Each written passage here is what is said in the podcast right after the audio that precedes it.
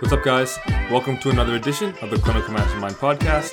I am your host, Dan Pringle, and today I talk about the important role of the neck in shoulder problems.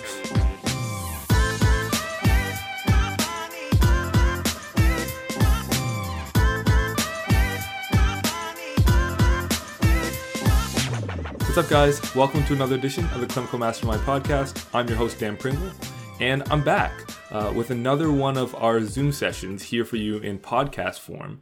And this one is regarding the shoulder. Now, I teased it as a shoulder session for everybody in the in the Zoom call, and quickly they realized that when I said part one of shoulder problems, I was actually referring to the neck. I was referring to the many different types of connections and relationships between the two, and how we need to understand the role of the neck in all shoulder problems.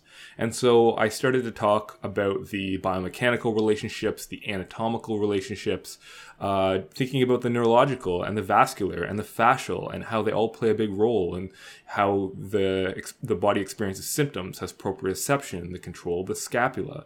So suddenly, what started as something that everyone thought was going to be, be about the glenohumeral joint ended up talking about everything but that and still provided so much valuable insight into how we understand and treat the shoulder, but also with some context about how we might consider that in the neck from a treatment standpoint, from an assessment standpoint, and from a functional movement standpoint. So, a really cool episode there because of all of that relationship. And if you pay close attention to that, that podcast as you, as you follow through here today, you're going to realize pretty quickly that it translates to many other parts of the body and thinking about the bigger picture of not just where the symptoms are, but the really broad implications from a movement, anatomical, neurological standpoint that may be involved in someone's pain problem that they're presenting with.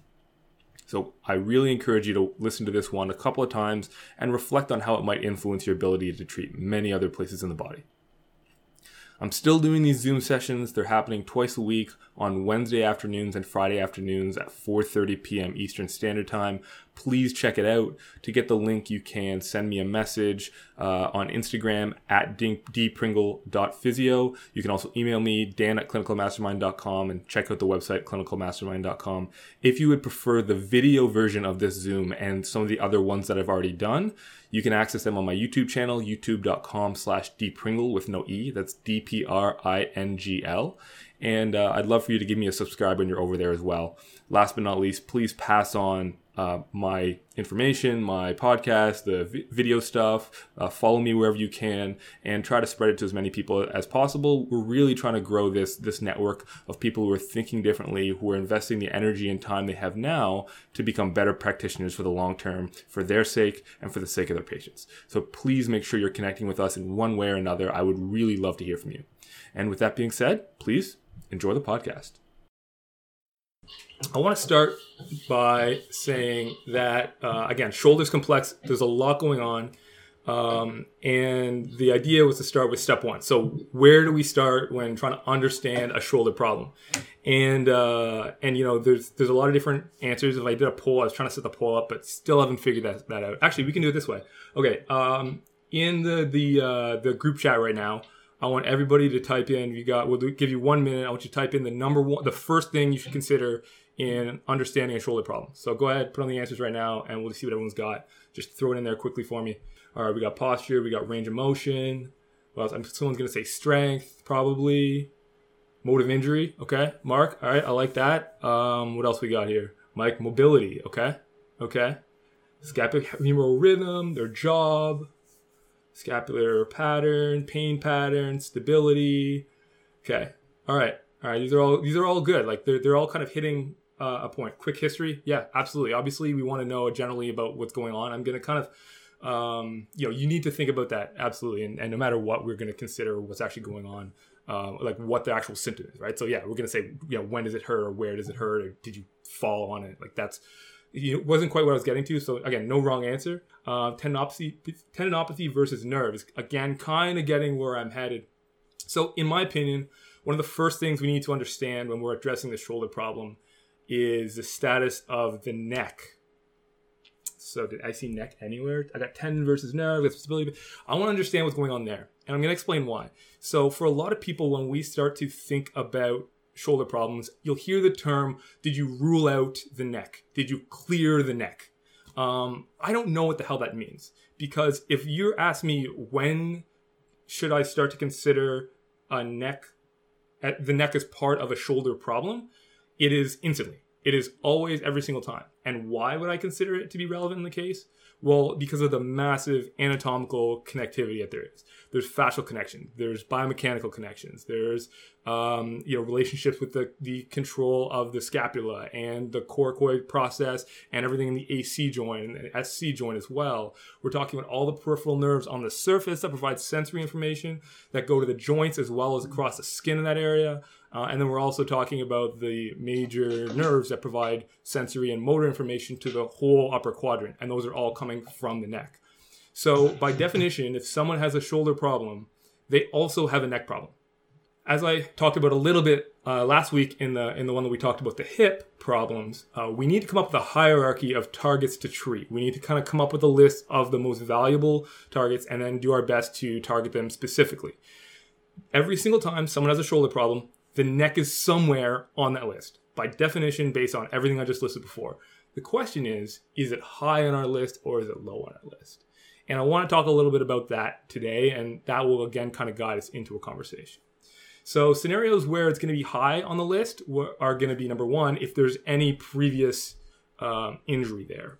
That's going to make the whole region much more vulnerable to everything because of the, the sensory, the motor, the vascular function that changes as a result of to an injury of the neck.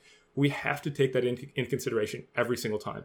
Uh, so anyone with an old neck injury, whiplash, just a lot of neck tightness and stiffness. Um, if we're looking at range of motion and we're seeing restrictions in even a couple different planes, even if it's more on the other side, we have to understand that there's an integration of information that's going to impact the function of everything coming off the cervical plexus and everything attaching to the cervical spine, which is everything in the shoulder and everything in the arm for that matter, too.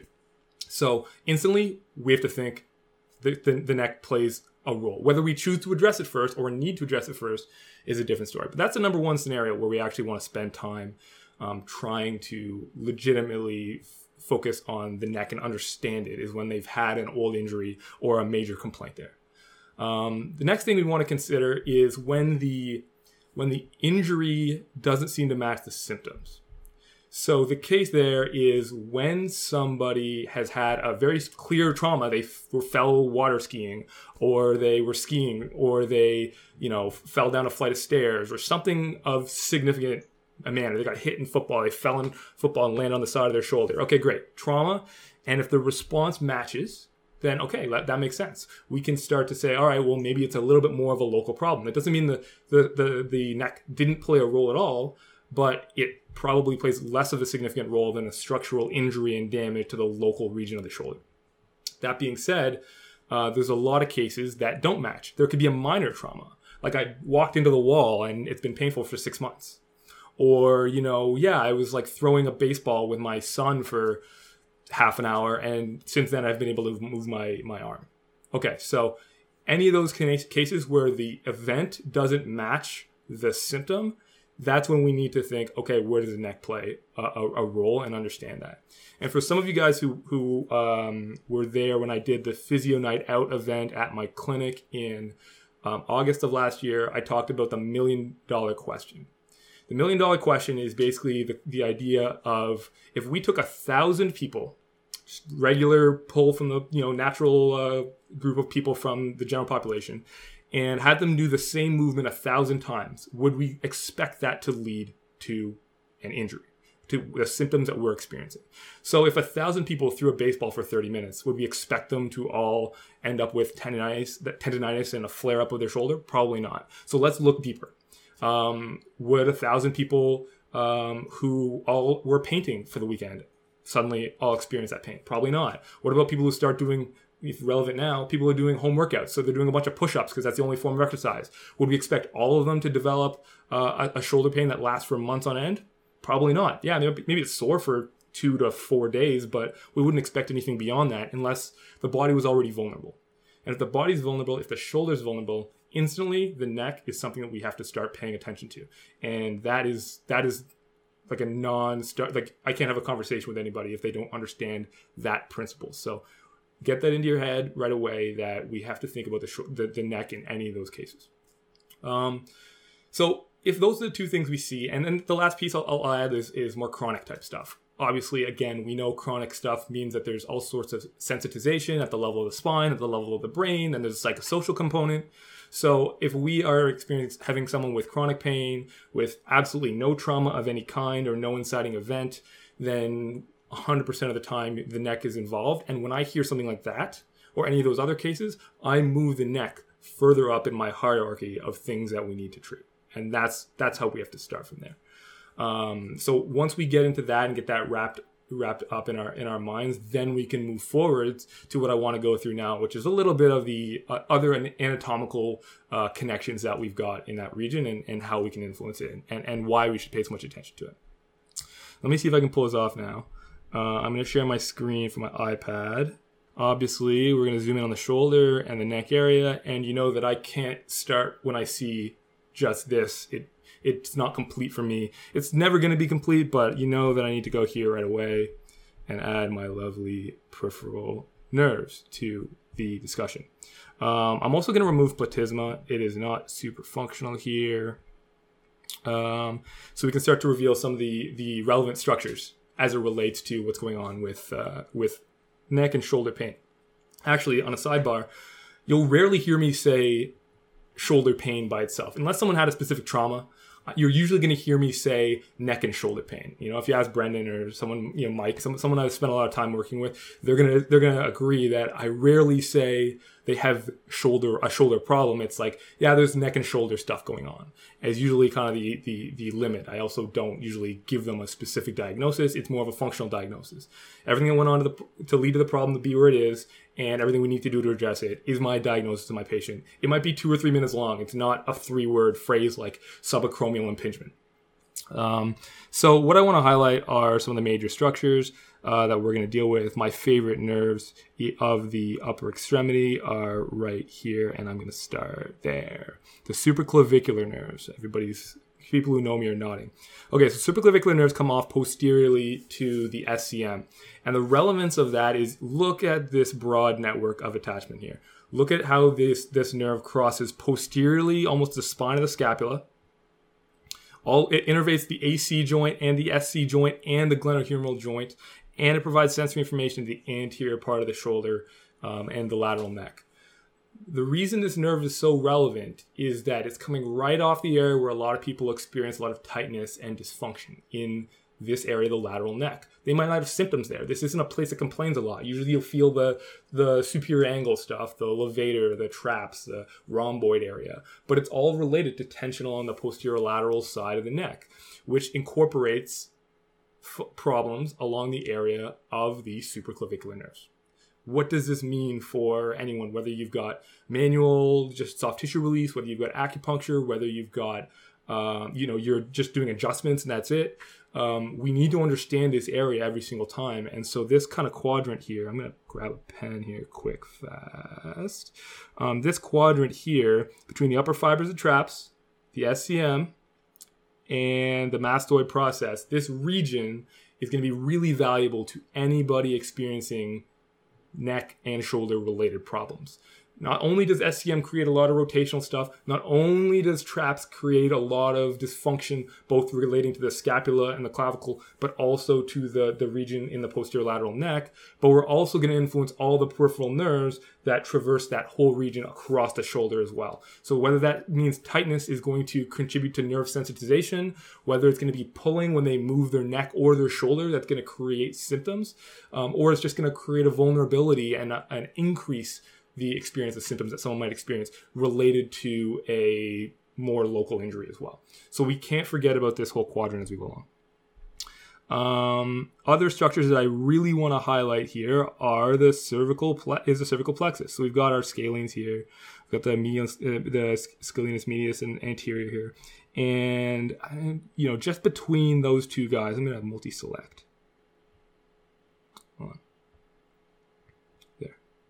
Okay, so between those two muscles comes the cervical plexus.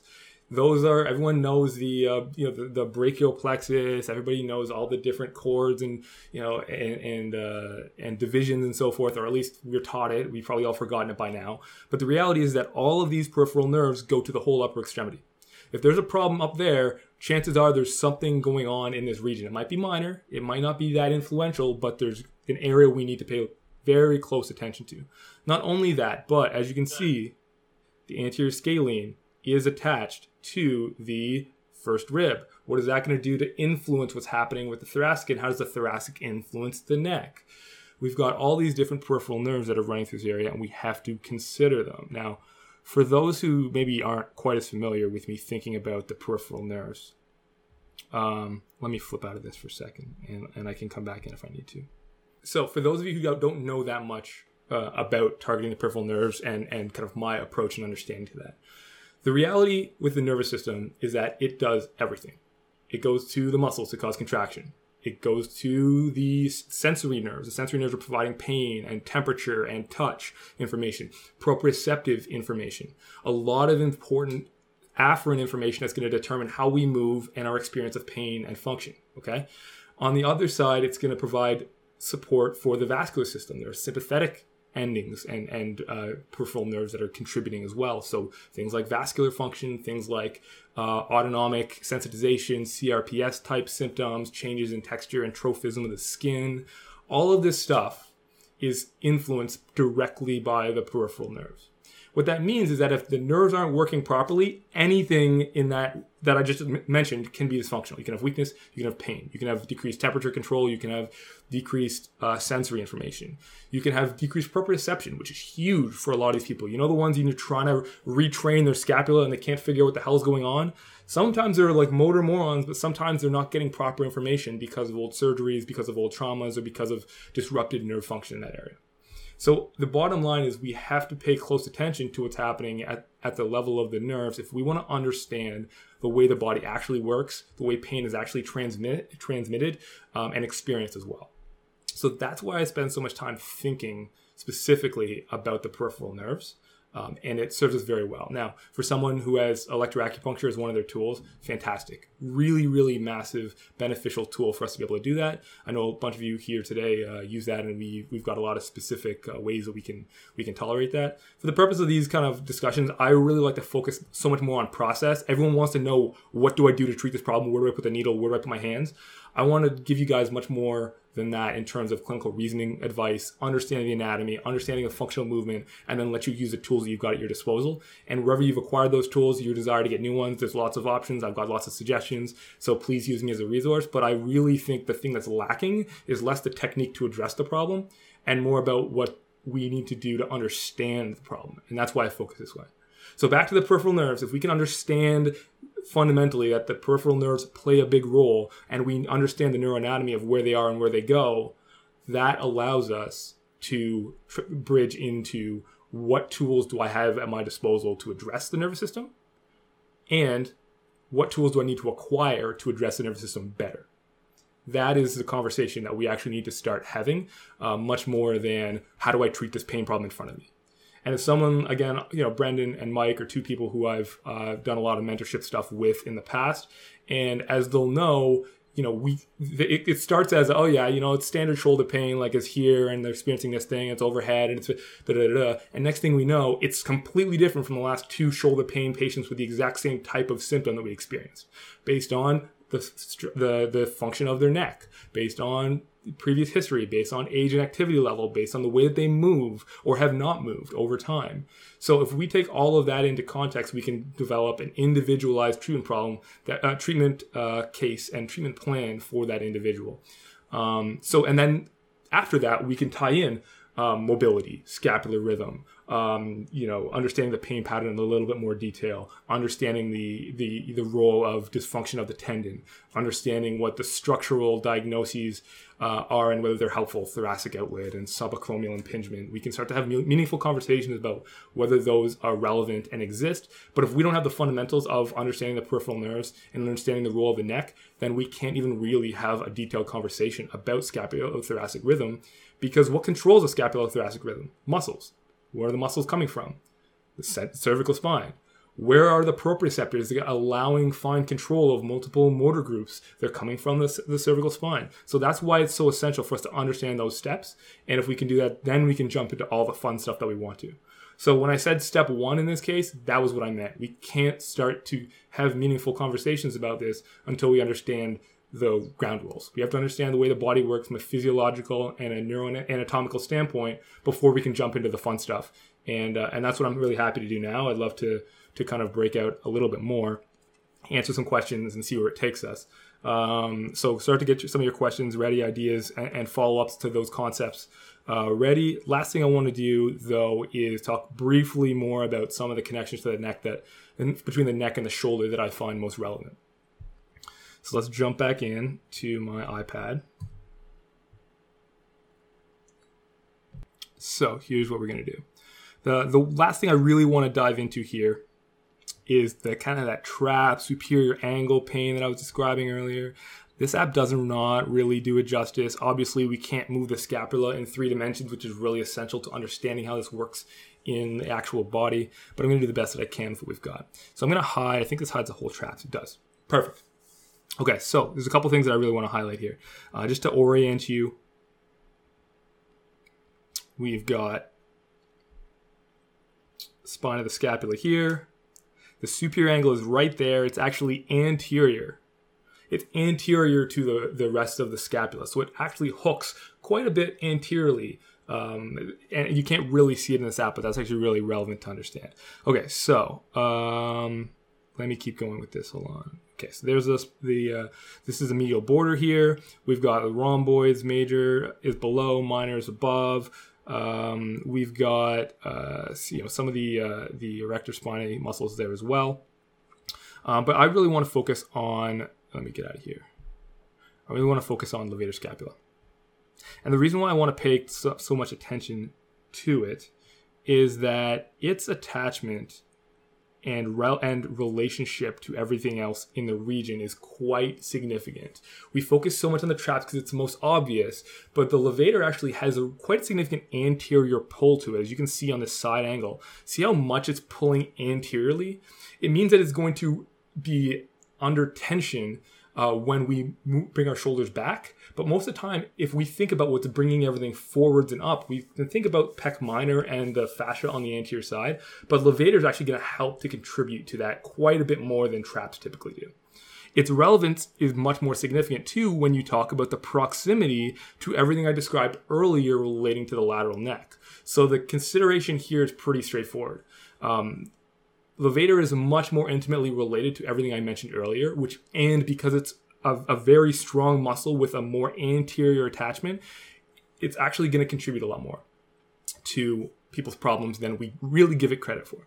The last piece, I'm going to see if I can find this. The uh, the dorsal scapular nerve. Perfect. So the nerve that goes to the levator scapula is another reason why it's so essential to pay attention to. Number one, that is the uh, dorsal scapular nerve coming off of the cervical plexus. But I want to now fade others. I think this will look okay. Okay, so you guys can see where that's running right along the medial border of the scapula. It's going to be deep to it because it's innervating the rhomboids all the way down even though it's known as a motor nerve, there are sensory fibers related to it that are going to inf- to transfer and send sensory information such as pain. So it can be dysfunctional and create um, and generate some pain signals in and of itself through some complex physiological mechanisms. Um, but the relevance here is that how many people do you know that have pain that is here and then goes down that goes from that superior angle, that deep in the side of the shoulder, all the way down the back along the medial scapula? That area is so significant for so many people. You might even want some people might even call it costovertebral type stuff because it's right along the the joint between the vertebrae and the rib. So that whole so, someone's got a mute. Um, so what we have to think about in that case is how this levator scapula, how this dorsal scapular nerve is contributing to dysfunction here. Which brings us, let's trace back. So someone's got pain underneath the medial border of the scapula. Let's jump all the way back to this anterior lateral aspect of the neck where I just spent the first 20 minutes talking. What does this mean again? It means that people who have pain all the way down in there, we need to understand the trajectory of those sensory nerves. With our hands, with our needles, with our adjustments, with whatever we're doing to address these problems, with, with exercise, we want to try to influence this region as best we can. And if we can, not only are we going to affect things like people's symptoms, people's strength, etc., but we're also going to prevent a lot of the other uh, sequelae that can happen as a result of dysfunction here, whether it's now or in the future. It's a really great way to give extra value to a patient who may have symptoms reducing. If we're addressing problems here, we're preventing future injuries. That's a great insurance plan for us as therapists when the problem that we're treating doesn't come back because we've addressed the cause of the problem, not just the little nerve ending at the end where the symptoms are. So that's the value of understanding the neuroanatomy and putting it all together into a big picture and uh, and hopefully that gives you a sense of how to address it. Now, you guys were asking me again. You know, this was supposed to be step one in treating shoulder problems. This is step one. If you understand all this stuff, your shoulder problems will be much easier to treat. And so, yes, we can dive into all the local stuff, but understand this principle first. Get really good at this, and you'll address many, many, many of the upper extremity problems you're going to be encountering. Um, okay, I'm gonna hop out of this again, and. Uh, now let's uh let's have some fun, guys. Um, let's we got to roll the Zoom chat today because I can't even see everybody. We got we got forty nine nine people right now, um, and we've got we've got some questions already written here. Um, so go ahead, start writing some questions into the chat. I'm going to address as many of those as I can. If I can't, uh, we'll do another session, or we'll uh, I'll be able to reach out to you guys individually. Like send me some messages afterwards. Um, now is a quick opportunity for me to just uh, ask anybody who hasn't. Um, if you can follow me on Instagram, that's great. Uh, I'm going to continue to have the the uh, groups. The numbers keep growing like this is awesome, but I might have to have some sort of like password uh, privilege type stuff. So keep messaging me um, to stay active and, and involved, and I'm going to make sure that everyone gets in. And, and we're going to try to do this twice a week. Um, and I'm going to ask you guys once you followed me, if you haven't already, to do two things. One, I'm going to ask you what was most valuable out of the session today, and two, what other topics you'd be interested in, other specific questions, specific areas of the body. So I want to try to hit as many of your needs as possible. We picked this one uh, after doing the hip last week because so many people uh, requested it. So I'm going to answer questions as, as it uh, relates to what you've got. Um, okay, so uh, back to my first question, uh, Deborah on Facebook. Uh, I have several patients with whiplash injuries from sports. No neck pain, but weak hands and grips. Can you explain the connection? Okay, great. Um, the connection is quite obvious right then and there. Um, the cervical spine provides uh, the innervation to the upper extremity. Uh, and so what happens is if there's a specific trauma in sports, not only is that going to create a, a, a local injury, tr- either a structural injury or an inflammatory response in the area of the nerves, but it can actually do much more of that depending on the severity of it. Um, on the minor scale, the local inflammatory response, the sensitization of the structures around it, like the muscles, is going to create uh, a vulnerability there. Um, what happens over time is when you've had a trauma, the nerve system doesn't jump back to the way it was unless we give it the stimulation it needs. A lot of times, the reason one injury leads to subsequent ones is not because the trauma, the structural element doesn't completely recover, because many times it does, but it's rather the nervous system functionality is reduced afterwards. So if we have tools, Deborah, I know you have acupuncture, but whatever tools you've got to influence that, hands, needles, adjustments, exercises for stability, um, you know, control of the whole upper quadrant as well on a, on a stability and movement pattern based on their activity levels. Uh, if we can do that properly, then we can create an environment for the nervous system to restore its highest level of function possible. So the connection is pretty straightforward. The response is a series of inflammatory and physiological changes that happen in the nervous system, the response, the way to address it, is by influencing the um, the the regions around it through a combination of hands, needles, and exercise to maximize the uh, the function of that of that region over time, while preparing them for their activity again. That doesn't mean we need to do a lot of stuff with the hands, although we want to consider that afferent information from the hands is going to feed into the area of the neck that was injured and help to restore the nervous system nervous system activity as well. So we can't forget that by influencing things distal, we can influence things at a more proximal level and vice versa. Distal injuries, such as we talked a little bit about foot and ankle, can influence what happens to the hip. In this particular scenario, we can always always influence the proximal stuff by by distal. It just might be lower in our hierarchy that I talked about earlier. There might be a more important target than that, but it is somewhere in the mix, and it's our job to uh, go through a clinical reasoning process to be able to address it. Good question. Um, okay, who's next? Second to a good subjective assessment.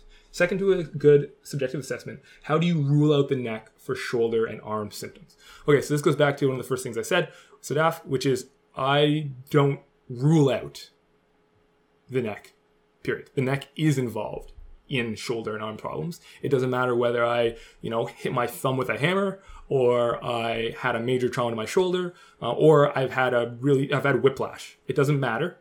Um, the neck is involved, so it's not ruled out. It is by definition, by by anatomical measures, what I just described to you for the last half an hour, it is ruled in 100% of the time. That's how the body works. Whether it becomes a high target or a low target is a matter of discussion, and that's something that we can talk briefly about. So, on that note, um, things that are going to be lowering it in my hierarchy of things that I need to treat uh, would be scenarios where they've got great range of motion, no history of injury, uh, on palpation, good muscle tone, on observation, no major dysfunction there. Um, if, if those are all really positive, no, you know, no previous jaw issues, no previous whiplash or car accidents, if there's, if it's clear from that standpoint where there's no major traumas and good function of the tissue from a movement standpoint and from a palpation standpoint, then it definitely drops in my hierarchy. For every one of those things that is added to uh, the list of the description of the patient, the more and more important it becomes. Again, as I talked about right at the offset, things like um, you know more chronic symptoms not related to the trauma if they even had one, um, or or other kind of acute inflammatory stuff that might trigger uh, my my mind to think about it being much more of a, a local, uh, a, a, sorry, a lot more of a segmental and, and a cervical problem. Next question, Sarah. If you determine that a patient's shoulder pain does indeed stem from some problem in the nerves on the lateral side of the neck, what would be your next step? Um, great, great question, because that's that's where we need to go from here, right? Um, how do we go from okay, we know that that area plays this could play a significant role how do we go about it? Well, again, for me in my practice, I use a combination of hands-on techniques. We we um, we call micro conditioning, which is uh, a very uh, specialized manual technique uh, taught in the McMaster Contemporary Acupuncture Program here uh, in Hamilton, Ontario. Um, outside of that, um, we uh, we can use uh, again. I'll also use electroacupuncture as a tool that's very valuable in that area. If we don't have those available, hands-on techniques, whether it's massage, whether it's soft tissue release, is really valuable in that area. Um, you, you, know, self massage something you can teach them. Mobilizations or even manipulations of the spine can be valuable at the levels that are relating to that problem. Absolutely, uh, to influence the nervous system as well. Um, and then we've also got the ability to work on why that area developed a problem in the first place. If it's because of the trauma, well, that's a little different. We've got to be a little bit more direct. But if there's dysfunction there with no trauma, but we know that posturally they've had a lot of issues, they're at their desk for long hours, their their activities are contributing to the problem, and we can find areas that are, are weak or are um, overactive or are just dysfunctional in general, we can go to those areas too. So we want to first understand the problem and then we can go in a lot of different related directions based on what they've got one person it's going to be um, i just need to improve scapular control. For someone else it's a ton of work in in, in loosening up that area with hands-on needles etc and for other people it's just advice can be enough to get them out of those positions and movements that are creating a lot of the symptoms uh, that people are experiencing. Uh, tom what do we got? Determination if a hip limitation is relevant to a shoulder symptom and some of the more common patterns, such as if it's more commonly ipsilateral or contralateral. Okay, and if there's such a trend as limited external rotation of the hip being related to limited external rotation of the shoulder. Very interesting question. Um, so, in general, um, in general, I would say that there is. It is not my first. Um, it's not my first go-to very rarely. I see just as much contralateral as ipsilateral. I, in all the years, I've never noticed a consistent pattern where if I see it, I check the opposite hip or hip of the same hip. I do ask about dysfunction there because it gives me an idea. Um, but the reason why I don't pay extreme attention unless something triggers my my my knowledge, either watching them walk or hearing their history or understanding their activity, they're a baseball pitcher or a tennis player or something like that.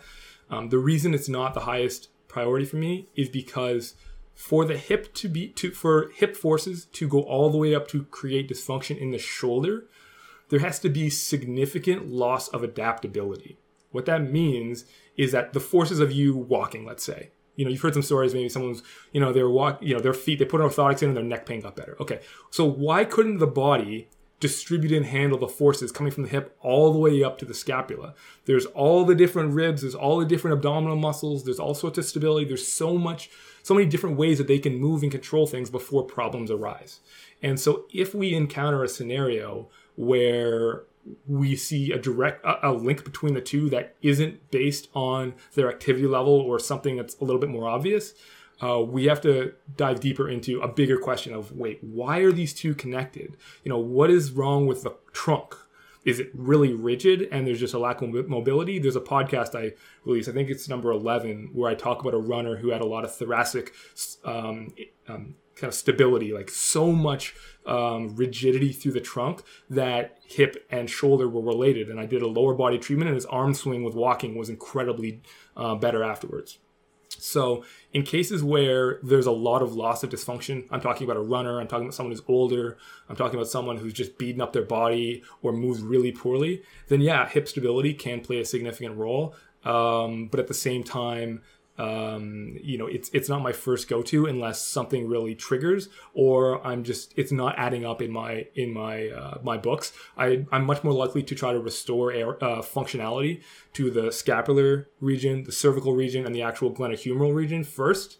Um, because there's enough adaptability there usually to manage whatever dysfunction is coming up from the hip in my in my athletes and my pro athletes or the people I work with who are more competitive at a higher level, then yeah, absolutely, um, I have to look at all of those things down the road. But if they're coming in with an acute issue with their shoulder, uh, I'm still probably going to address that first. But if they're if my job is to prevent injury in the long term and that's what they're that's what they're paying me for, then I consider all of that stuff and I make links and I try to figure out okay.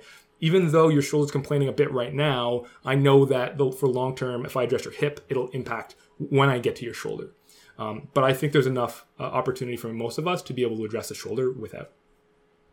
Um, I've got a question here on Instagram. I'm gonna gonna hit first. Can I talk a little bit about the axillary nerve and how it affects capsular pain? Um, good question. Um, the way I look at that is well, the axillary nerve provides innervation to deltoid, to um, to teres minor, and then also to the uh, the glenohumeral joint and uh, it's an important nerve because it's one of the larger nerves in that region. A lot of the posterior shoulder is innervated by the axillary nerve, um, and so we have to consider that uh, in, in anybody with shoulder related problems. And we're talking about the local stuff. We didn't dive too much into the local stuff today. Um, but especially for posterior shoulder related stuff um, or weakness with deltoid in any different plane, uh, we have to pay close attention to it. Its particular role um, with capsular pain is going to vary because all the different peripheral nerves, the supraclavicular nerves, the suprascapular nerve, the axillary nerve, they're all going to provide innervation to that joint. And so we can't it's very difficult for us to pinpoint one.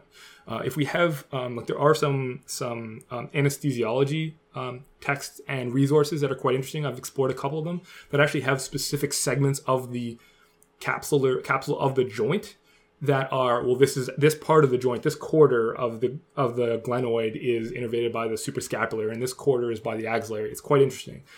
Not super relevant for most practitioners who aren't invasive like that, um, but it is kind of interesting nonetheless. So I wouldn't give it any more credit um, than any of the other ones. I would look at the movement dysfunctions, but know that it's definitely involved.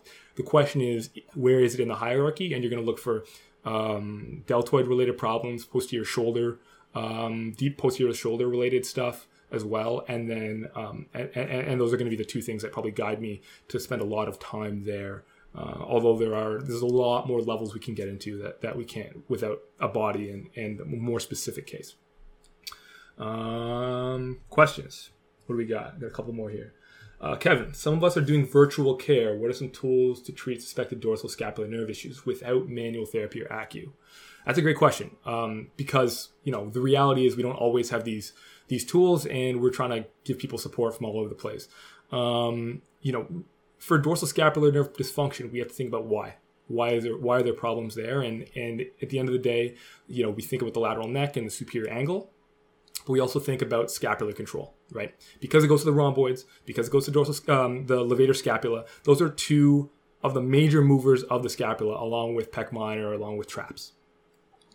What that means is we have to think about everything involved in scapular control that's serratus anterior as well and pressing and, and, and bringing in protraction. That's bringing in depression. That's working on scapular control going overhead. We've got a lot of those little elements that we have to pay close attention to. So uh, my advice for anyone with dorsal scapular nerve related issues is um, scapular control in all sorts of different planes. Do your best to assess which ones are dysfunctional and address them accordingly.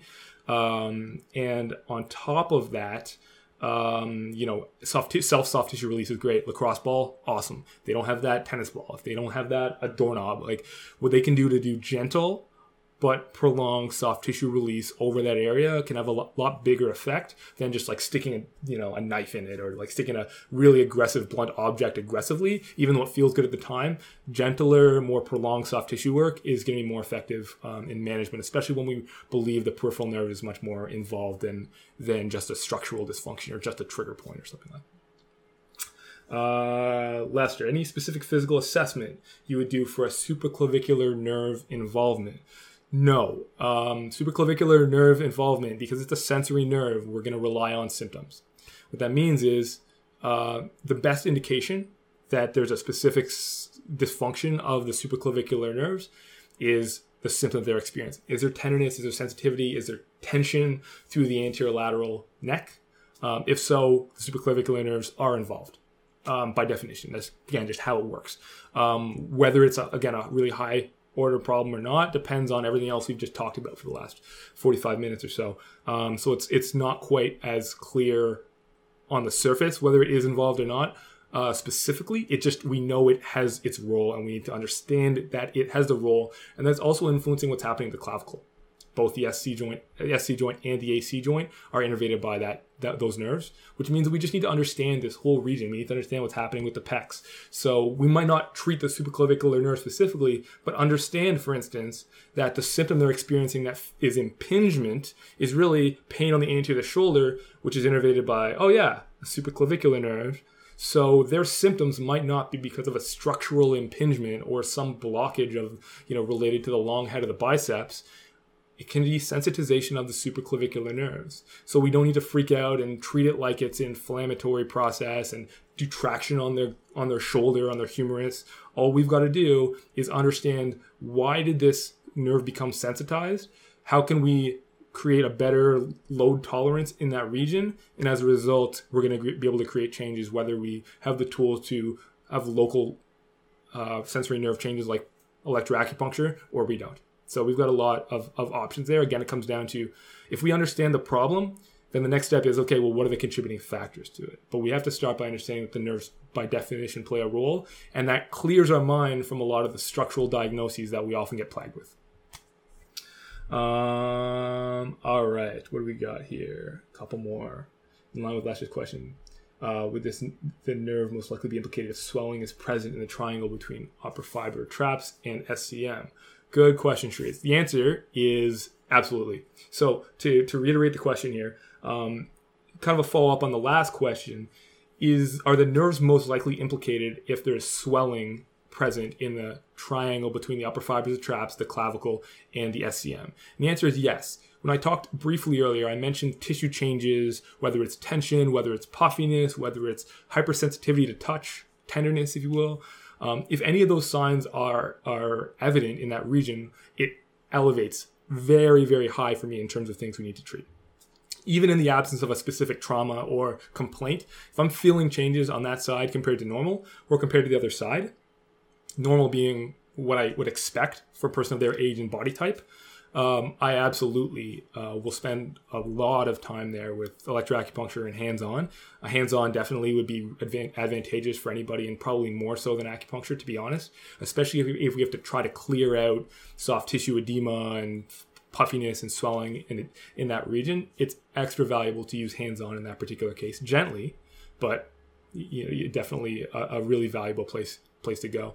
Um, definitely have had patients where um, that is definitely the number one case. And I don't even touch their shoulder. They might have whatever posterior, lateral, anterior shoulder pain, whatever it is. I don't even get to that because I'm working on the lateral neck and they're already feeling substantially better. So there are times when I might spend my full one hour treatment doing hands on in the lateral neck, didn't touch their actual shoulder joint itself other than to move it around while I was doing, you know, testing at the beginning or moving it while I was doing soft tissue work. And the result is a massive change that lasts in addressing the problem, which is part of why I can be so confident when I tell you that that region is so important. It's because sometimes I literally just treat that and the problem is drastically improved. And it's not just a, let me see what happens. It's, I predict that to be the case. And then the response is according. It's not a matter of let me just try something and see if it works. So that's how I can give you the confidence. I encourage you to try stuff, to do something, to, to test, to do something and then retest. So you're going to learn a link about whether someone in that particular case uh, can be influenced by a treatment such as blank to an area such as blank over this duration. So you do a lot of test retest to give yourself the most valuable information you need uh, to develop your clinical experience and clinical reasoning much faster. Um, but hopefully you get to a point where you're like, I think this is going to going to happen as a result of blank that I did. And once you start to get into that level of predicting it and reassessing and being right, then it creates this positive feedback loop and you start to develop that clinical experience much faster. It takes time, but it, uh, it, it, definitely pays off over time. Uh, all right, we're, we're still rolling in a couple of questions. Anna, I work in ICU. I work with ICU patients with severe proximal myopathy, ICU acquired weakness and shoulder weakness with little active range of motion, but distally very functionally. Besides passive range and active range, what's the best way to get those nerves and muscles activated with limited resources? Okay, that's a tough question. Uh, uh, again, I'm lucky enough in my clinic to have the resources I feel are are most valuable, and my patients are not nearly as deteriorated. And I assume that most of the people here are kind of in the same boat. Um, so, active and passive range are a great way to do that. One of the things I can add is that, again, this is nervous system work, especially when you're talking about this acquired weakness.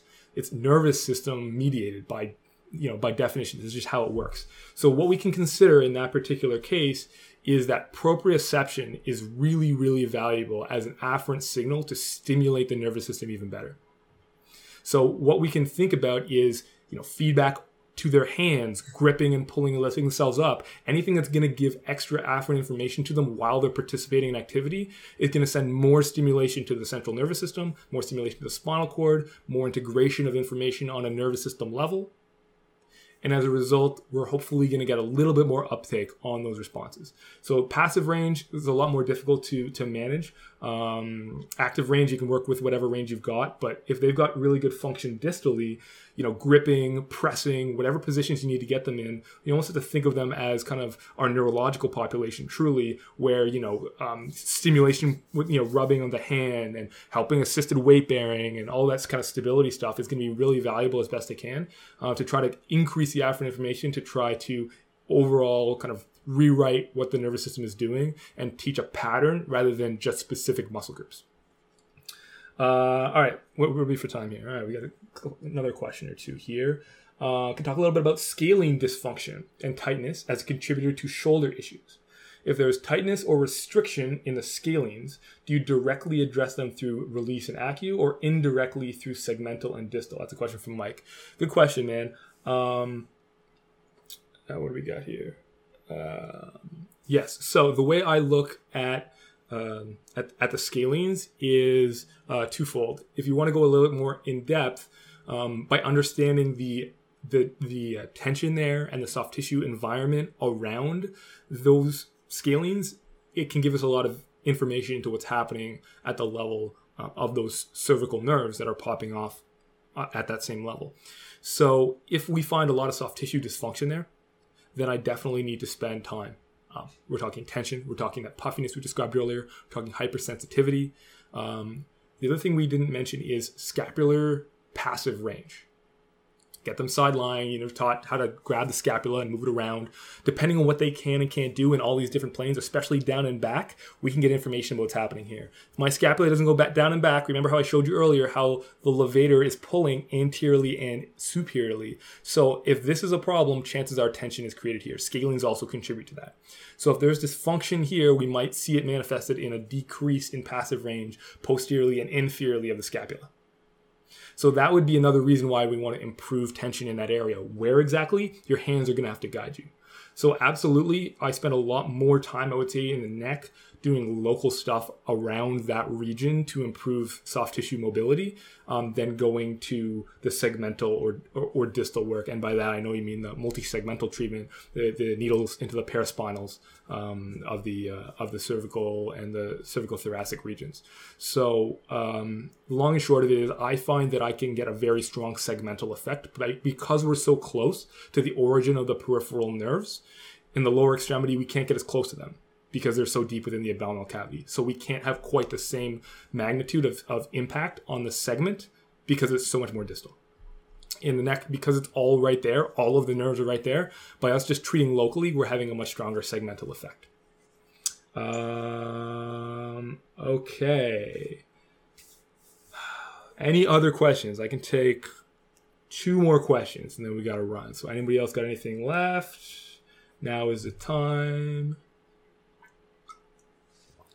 Someone's asking, will this be available to watch later on? Yeah, I'm gonna leave the uh, I'm gonna leave the live up on Instagram and on Facebook, and uh, I'm gonna try to put, put together at least some of the greatest hits from this uh, for you guys. Can turn this into a podcast as well. So stay tuned because I'm gonna hopefully have this in a couple different uh, different avenues for you. I, I, want you guys to be able to learn from this. I know I'm throwing a lot at you, so being able to digest it afterwards is going to be even more valuable. And uh, I was telling uh, I was telling somebody earlier today that when I watch the over these videos, I find that I learned something from something I said because it just came out spontaneously, but it's such a valuable point. So I think that uh, that you can get something out of watching these a couple times, even if you you've been here during the live or watched watched um, you know on one of the streams. Uh, okay, Michelle, volleyball players, chronic unilateral shoulder overuse and pain. Where to start? They won't rest very often for very long. Great, great point because we talked generally, we talked about so many different points, but I didn't really dive into okay, so what if it has been a specific trauma? Like, how do we manage that? Again, chronic, by definition, means that it has a segmental, it has a cervical role. So before we go anywhere, we have to understand the status of the neck, previous injuries, soft tissue, all the stuff we just talked about. We have to start there and understand that area and treat it, especially because we're dealing with someone who's got a lot going on, um, is going to need it for an extended period of time, and has very high demands. Um, we have to be much more tactical about how we go about the process of understanding and addressing these kinds of problems. We can't just go at it with, you know, trying to just calm it down and put ice on it. It's not going to be a sustainable um, treatment plan for someone like that. We have to think plan what's going on, exactly how, what are the levels. We have to work ground up and really try to address it. So in that specific case, what that means is start by understanding the control, the, the function of the cervical region from the soft tissue standpoint, from a mobility standpoint. Next, we got to think about scapular control and do the exact same thing. Mobility, stability in different planes, and the movements of the shoulder up overhead. We have to understand do they have stability through that range? Chances are they don't. They're just whipping themselves through without the, the requisite stability. So they need to do a lot of work to stabilize and strengthen there. They also need to do some warm up stuff so those muscles are activated and ready to go as soon as we get started, as soon as they start to move. So 100% of the time, we've got to go through those steps um, but chances are they've got to do a lot more self care if they want to take that much out of their body. At the end of the day, there's no shortcut to someone who has high demands for the function of their body, and we have to get them to buy in if they want to succeed. If they don't, sometimes, as I was telling you um, last week, you can give them all the tools, but if they won't do it, either their performance is going to suffer or they're going to get injured. And maybe that's when they finally realize they need to do the self care. And I know uh, plenty of people uh, who've gone through that case and have the same experience. Um, last question For the shoulder, would you use more open or closed end movements? Do you find one more valuable than the other? Ian's asking that. I assume you mean um, open kinetic chain and closed kinetic chain. It depends on the activity. The volleyball player, a lot of it has to be open kinetic chain based on what they're doing. Um, that doesn't mean we can always start them there. We might have to start early on with more weight bearing based um, exercises until they can create uh, enough stability and proprioception such that they can activate those muscles to progress to more difficult movements. Some people can get right into the uh, the open kinetic chain stuff. Others have more difficulty and need to spend way more time in closed kinetic um, and just finding that you know push up plus type movements. You know even just on all fours, just working on cat camel until they can understand how the scapula works. It depends from person to person. Um, and so at the end of the day, we we've kind of got to personalize it to them. But I like early on, or if it's sport specific, for them to do more stability stuff in closed kinetic, but then moving to open based on their activities. For someone who never does open kinetic stuff other than lifting and their daily activities, it's not quite as essential for us to retrain as aggressively, although they should have some proficiency if we want to prevent injuries going forwards. Um, okay, let's uh, let's wrap it up there. My Instagram live is ending in five seconds, so that's to cut off. Um, but I'm to ask you guys um, again for those three things. If you haven't followed me, please do. I'm looking for. I think we have 46 people in here right now, which is amazing, and some on Facebook and Instagram as well. Um, please follow me on Instagram. I want to know what you found most valuable today, and I want to know what other topics you want to hear. And I expect to hear from every single one of you. Uh, I'm really glad to do this. I want to keep doing this. I'm going to be back on Friday, same time, Friday 4:30. We've got another one coming up. I'm going to let you guys know what the uh, the topic is once. Uh, you know, uh, over the next day or so, but uh, please make sure you tune in again Friday 4:30. Uh, I think I'm going to get the date right. I believe it's April 17th. So check that out. And I want to hear from each one of you guys because I'm, I'm, hoping to put more stuff out. Uh, remember, what you give me is what I can give back, and I can tailor it to what you, you're looking for. So the more information I have, the better I can help you. Sounds good? Thanks, guys. Have a good one.